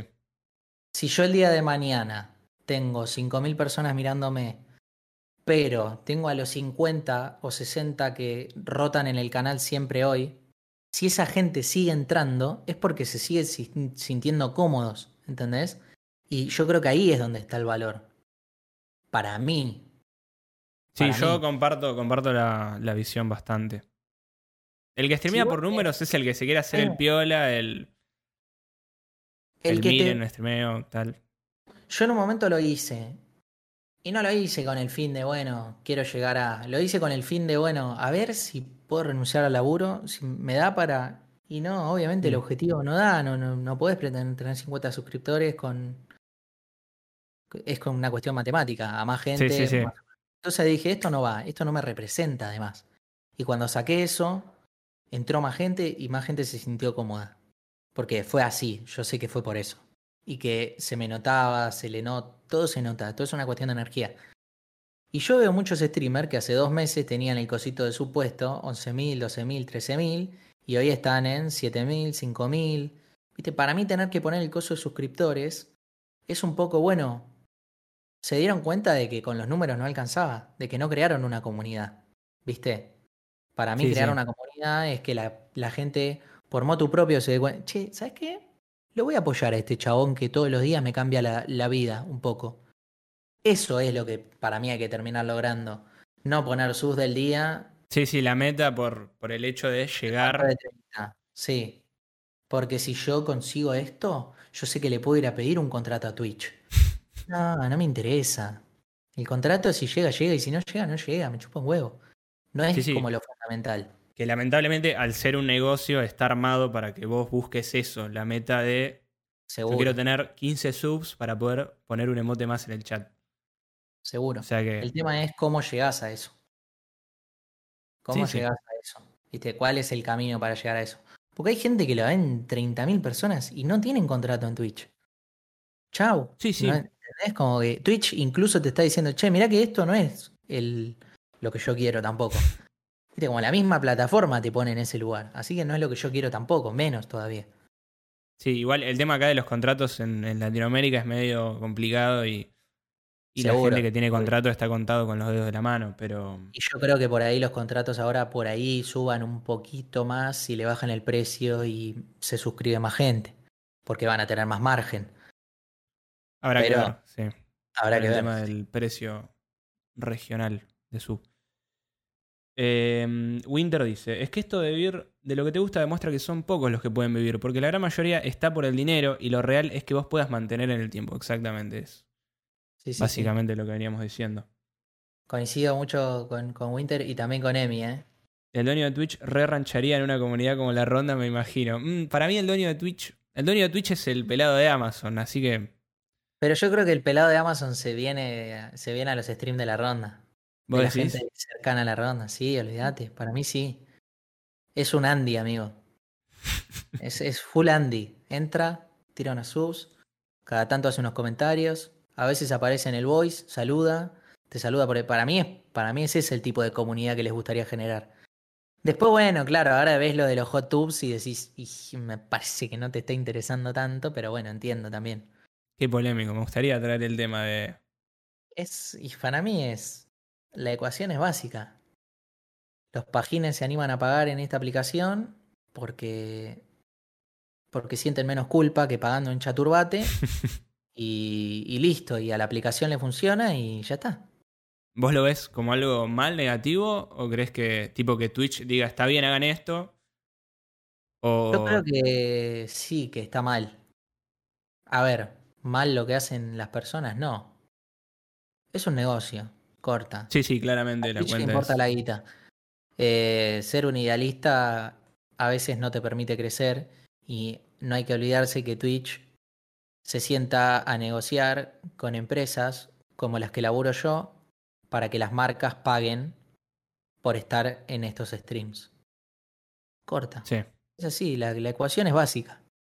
Y a fin de mes Twitch le tiene que presentar a las marcas un resumen que dice, y esto te lo digo porque lo laburé, porque vino la gente de IMS, que son los que venden Twitch en Argentina, y me han vendido a mí en múltiples ocasiones sus planes que salen... ¿Has comprado?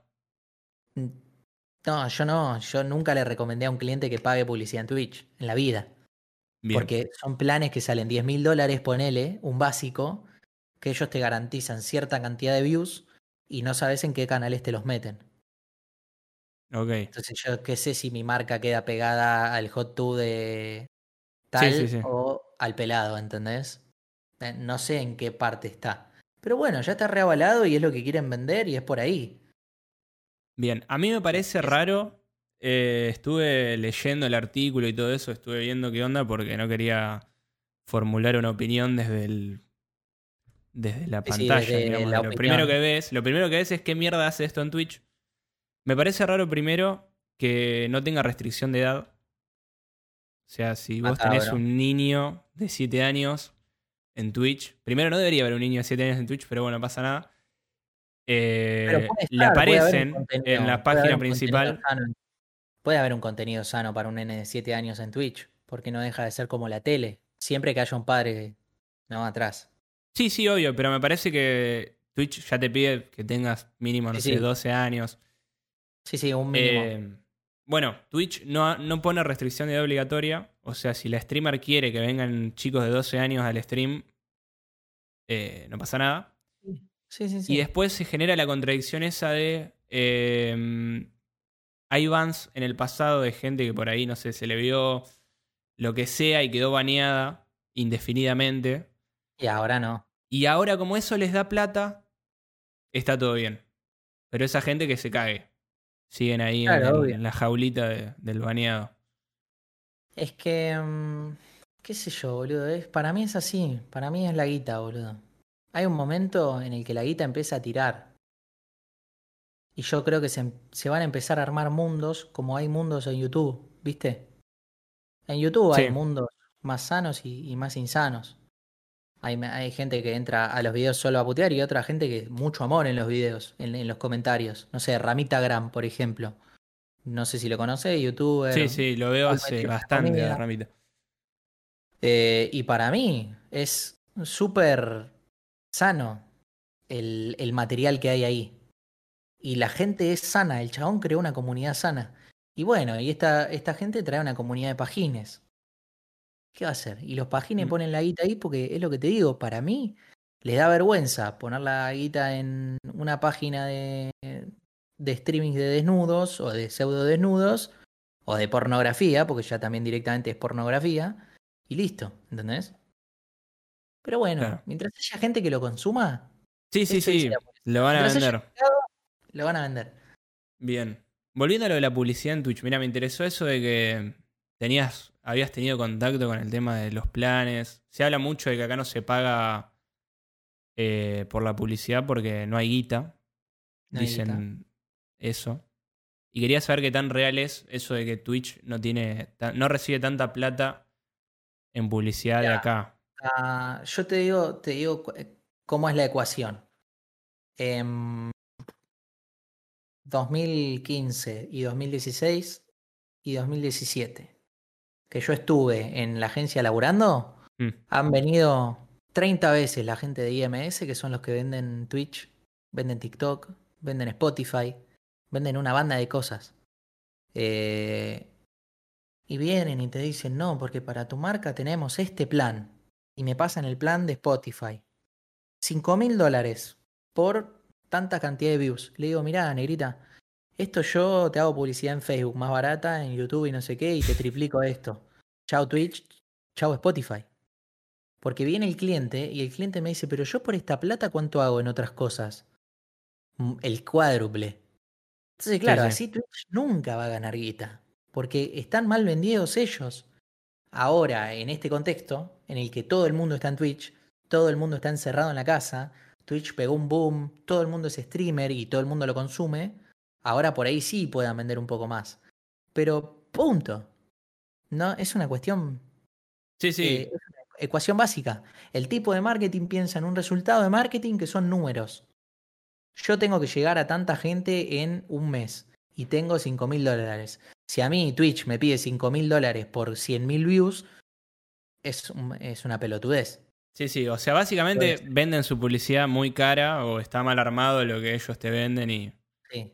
¿Y quién puede estar? Eso. Puede estar cualquier marca de gaseosa cara, de Pepsi o de Coca, ¿viste? Snacks. De esos grupos. Snacks. Tecnología y eso. Pero no hay la publicidad que le interesa a la gente de Twitch.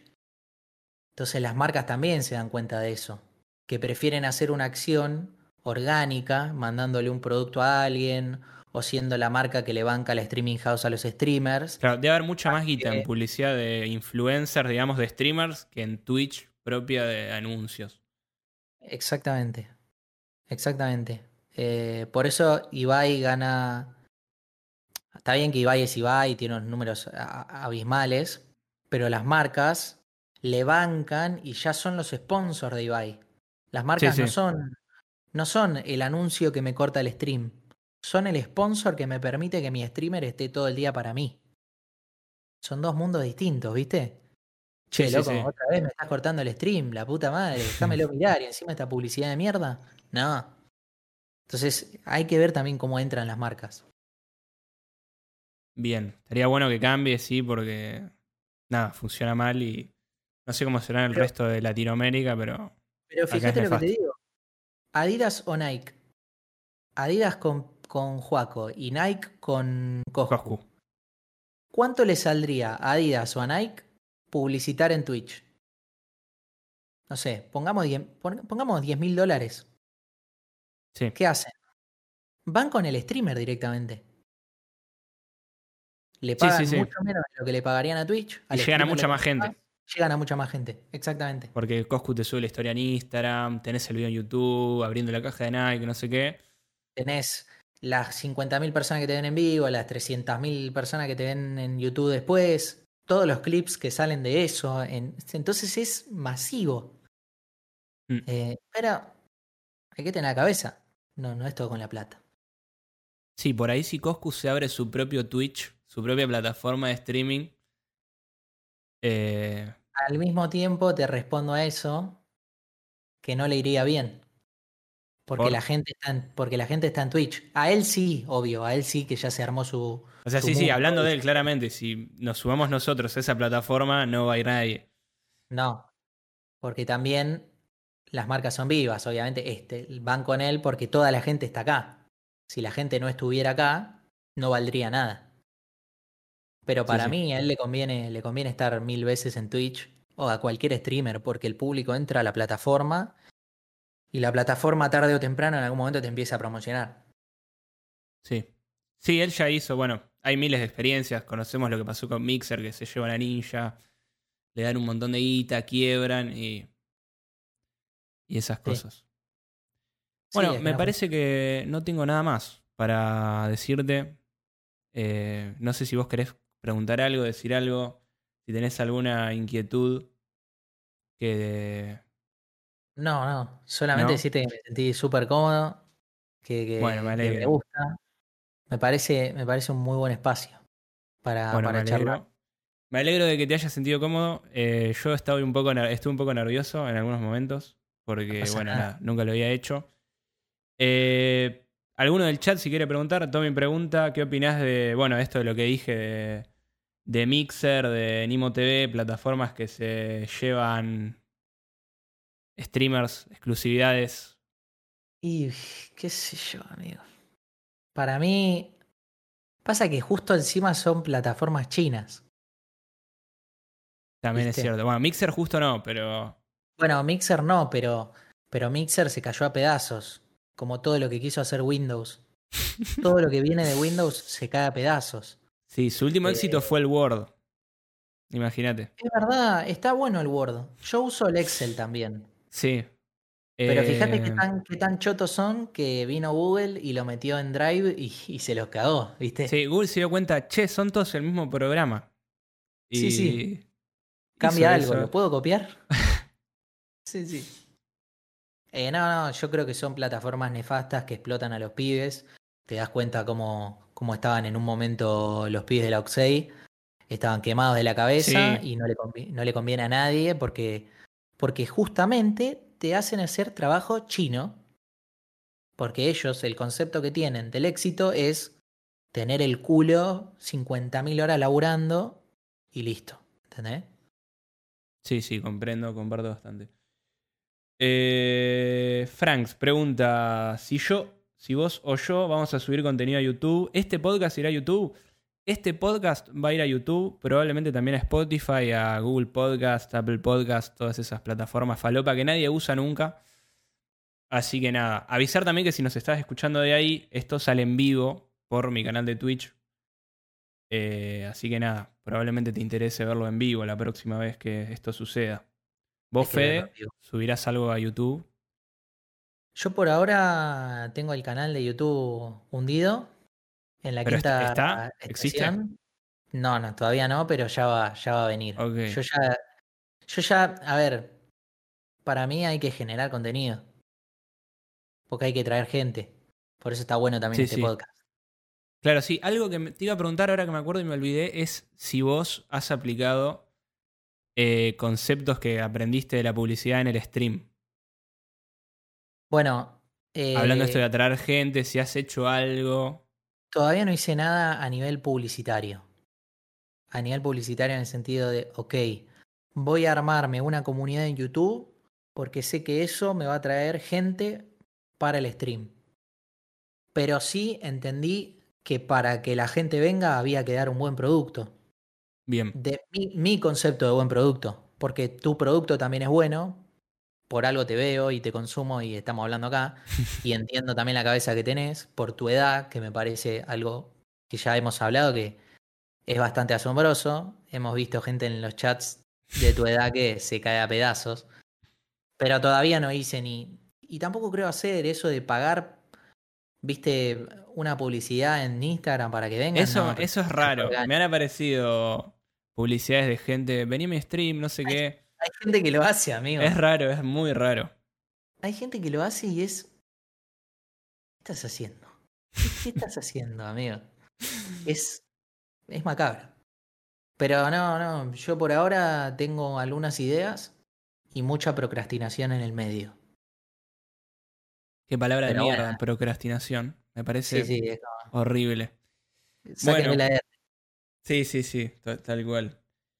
Bueno, se espera el contenido en YouTube cuando tengas el canal. Yo te diría que te vayas haciendo el canal, lo tires ahí, que sea medio un humo ahí, medio para falopa. Mí el primer video de todo canal de YouTube de un streamer de Twitch tiene que ser Setup Definitivo 2021. Y nunca es definitivo. El año que viene haces otro. El mes que viene haces otro. Sí. No, quería hacerles este nuevo video porque me compré... El nuevo, no sé qué poronga que le puse a mi stream, anda a cagar. Tremendo. Pero cambié los botones del stream deck, así que decidí hacer un video nuevo mostrando todo el setup. Tengo un nuevo diseño gráfico para mi stream deck.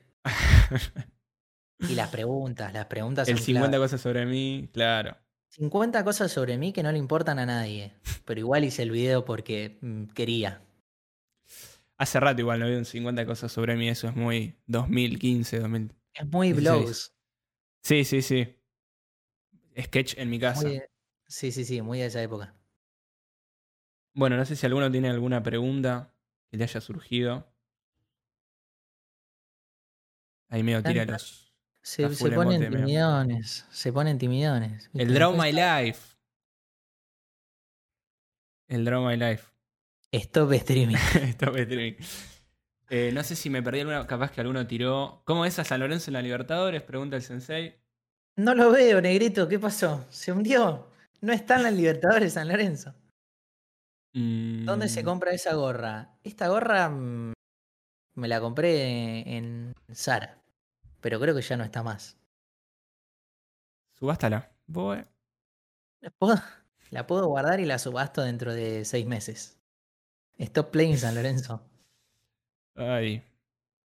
No, bueno, me parece que no hay ninguna duda más. Acá dice Guidocha, ¿algún consejo para los que recién empiezan a streamear? Hablando de que Fede empezó hace meses y a día de hoy tiene bastantes seguidores. Creo que el consejo que te puedo dar... mira, hay dos cosas que a mí me marcaron en el stream. Me río por las preguntas ahí picantes. Para mí es, si lo vas a hacer, ¿está de buen humor? ¿O está con ganas de prender? No prendas sin ganas porque la gente lo nota. Y si no lo hagas como rutina, digamos. Claro, como, o sea, establecete que... una periodicidad, pero que no sea obligación. Yo hubo un momento que hacía eso y creo que fue cuando me quemé. Tipo, dejé de streamear un mes y pico. Pues te lo tomás como un laburo. Y me quemé. Dije, no quiero prender. ¿Por qué prendo si no quiero prender? Claro. Y después cuando prendés es mucho mejor la sensación. Y ahora estamos acá. Claro. Y después otro... No, y el segundo consejo es tener constancia... sana, porque básicamente te puede caer en el momento menos esperado un raid que te puede, no sé, cambiar la vida. Te puede cambiar la vida también, pero viste, a veces es estar en el momento justo en el lugar indicado. Eso no quiere decir que tengas que hacer un 72 horas como Bruninger esperando que te hostee Duende o Juan Guarnizo, porque te puede pasar de ojete o no te puede pasar en la vida e igual te podés pegar. Lo importante es que hagas lo que te gusta. Si vos haces lo que te gusta, la gente se da cuenta. Si no, se cae. Bien. Para mí también tener en cuenta que no es matemático. No es que si haces tal cosa vas a tener seguidores. Sí. Si entran a tu stream y estás callado, probablemente se vayan. También es cierto. O no sé. Viste, no sé. Pero bueno. Bueno. ¿Hasta qué edad pensás seguir streameando? Me parece que eso es lo que te hizo reír. Sí, y una más arriba también me hizo reír. ¿La del amor? Sí. ¿Y el amor? No, yo creo que la edad, no sé, hasta que... No sé, creo que podría streamear siempre que haya alguien que me esté viendo. Bien. Después, no sé. Ya Telier demostró que la edad no es más que un número. Si ya es interesante, no hay edad. Bien. Bueno, me gustaría cerrar con la pregunta del sensei, que dice, ¿sos feliz? Y yo, con las contrariedades que tiene la vida hoy en día, yo creo que soy mucho más feliz que lo que era hace 2 años. Bien. Ahora. Así que estoy mucho más feliz que lo que era hace 2 años. Trato de tener una visión siempre más optimista de la vida y no trato de no hundirme en estoy triste y me voy a hundir en la tristeza. Sí, tenés un día que llorás, un día que la pasás peor o todo, pero sí, yo trato de tener presente si estoy mejor que hace un año, ponele. Es como, viste, si no usé esta ropa en un año la tiro y si estoy mejor que hace un año lo valoro. Son como 2 reglas que está bien. Viste, las tenés a mano. Pero sí, hoy soy feliz. Comparto. Bueno, por mi parte es todo. Te libero, no te robo más tiempo. Espero que la hayas pasado bien. Capaz que en algún futuro se repite la charla y vimos a un Fede abriendo cajas de Nike en YouTube. Abriendo cajas de una marca de celulares de afuera. Exacto. No, pues está muy bueno la entrevista. La verdad que lo encaraste súper bien y súper pro. Así que gracias por el espacio y me alegro. Fue bastante espontáneo todo. Si te digo la posta, yo de muy chico que escucho entrevistas, me gusta escuchar radio. Y el otro día dije, ¿por qué no hago esto? Y te escribí al otro día y salió y acá estamos. Es más, te iba a decir de hacerlo la semana que viene. Y dije, no, si lo quiero hacer ya, y bueno. Claro, ¿para qué lo vas a posponer? Ese es otro consejo que le tiene que dar al chat. ¿Para qué lo vas a posponer? Hacelo ahora. Claro, exacto. Lo mismo te queda para vos con el canal de YouTube, así que lo pongas y que salga. Me gusta, me pusiste presión. Ahí te quedó una pregunta para vos. El próximo, no sé cuándo será. La idea es hacer uno al mes mínimo. Porque, bueno, no hay invitados infinitos. Si me pongo uno por semana me parece que es imposible. Voy a terminar entrevistando a mi vecino y le voy a preguntar por qué contrató ese techito, hijo de mil puta. Pero cada 15 días puede estar bien. Cada 15 días sería ideal. Pero uno al mes mínimo va a haber. Así que, bueno, una más que. ¿Tenés otra pregunta, Rubel? ¿O no?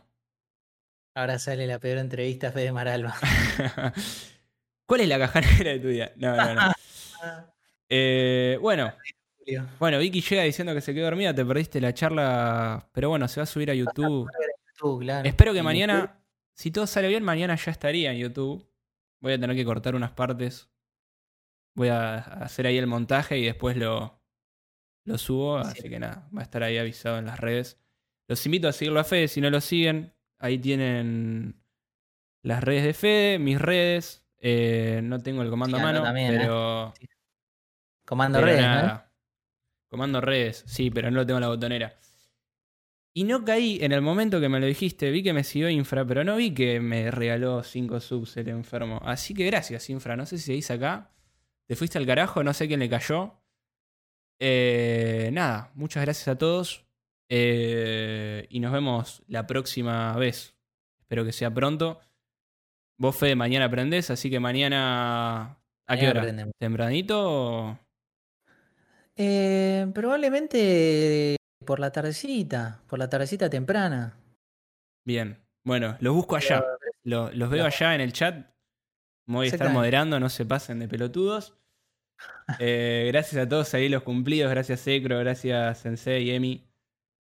Los quiero mucho a todos y bueno, nos vemos la próxima, muchachos. Chau, papá, chau, gracias por el espacio. A vos, querido, nos vemos.